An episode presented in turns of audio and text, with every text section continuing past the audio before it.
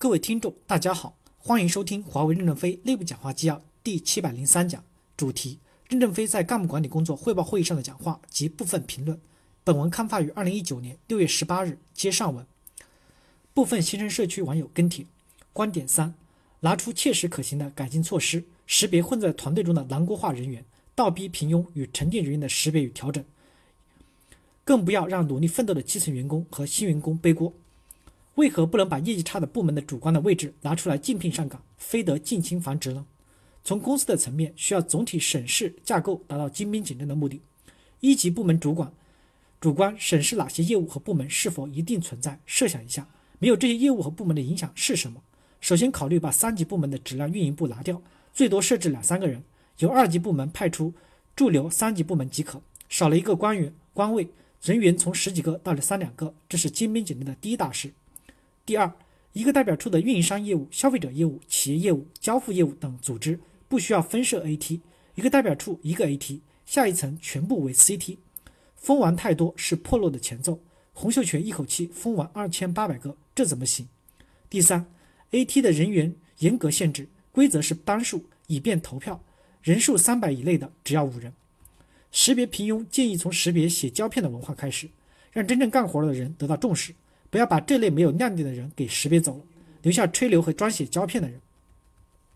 强烈建议代表处 H R D 岗位人员要选拔优秀的专业的精深资深的专业选手来担任，但是现在很多的 H R D 都是把一些失败的业务线选手，业务上都不成功甚至失败的，怎么能把专业的人力资源工作做好？怎么才能提升人力资源的价值呈现呢？很多组织都提到了某某级以上的全部要考军长，但是都是自己体系内考，能不能各个组织间交叉考试？每个组织必须有不通过的比例，否则就是走遍过场，下面的人还得准备一大堆材料去帮助上面去演戏，感觉有一点滑稽。老板的通篇讲话都没有说年龄的问题，但是一干到一到干部部这边总拿年龄说事儿，理解成一定要年轻化吗？蒙哥马利真正发挥军事才能的时候是一九三七年以后，他已经五十多岁了。一九四四年指挥诺曼底登陆的时候已经快六十岁了。干部部的学习纪要第三条自相矛盾，一边说要年轻化，一边有说要找蒙哥马利，所以按这个逻辑，我司很难找到真正的蒙哥马利，因为我司的蒙哥马利还没有真正的发挥才能的时候，大多已经以年龄大为由已经被劝退和不续签了。品德、格局、能力缺少一样都不会是一个合格的管理者，要么是平庸的狼锅，要么是精致或不怎么精致的利己主义者。狼锅提拔狼锅，劣币驱逐良币，铲除平庸，不仅需要决心，更需要明智的方法，要避免让狼锅操盘，要防止劣币去继续出手良币。利的作用是相互的，既然公司以绩效为导向，领导的绩效敢不敢给下面的员工共同考核，这样互相的考核很好识别到底谁是平庸。还是希望来点实在的，我相信这绝不是个例，可以对近期离职转岗的员工做个审视，摸底一鱼三吃一鱼两吃的现状，对违反规定的案例做出纠正，切实维护员工的正当权利。干部和 H R 需要真正的落实老板的讲话，避免一刀切的流动政策，或者所有人员必须具备某某经验这类拍脑袋的措施。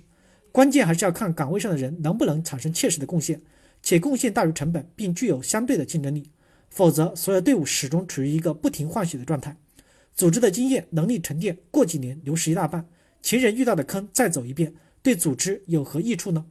机关当前要加快专业队伍的建设，分清楚哪些是专业的岗位，让他们稳定工作，不流动，不相对考核，只有不合格才淘汰，这样机关逐渐转为专业岗位的稳定。大量的人现在所从事的工作，由于其流程和体系的约束，都是相对稳定的，相对确定的，都是专业岗位的工作。一是流程稳定了，二是专业岗位稳岗位稳定了，放权的工作就可以大胆一些。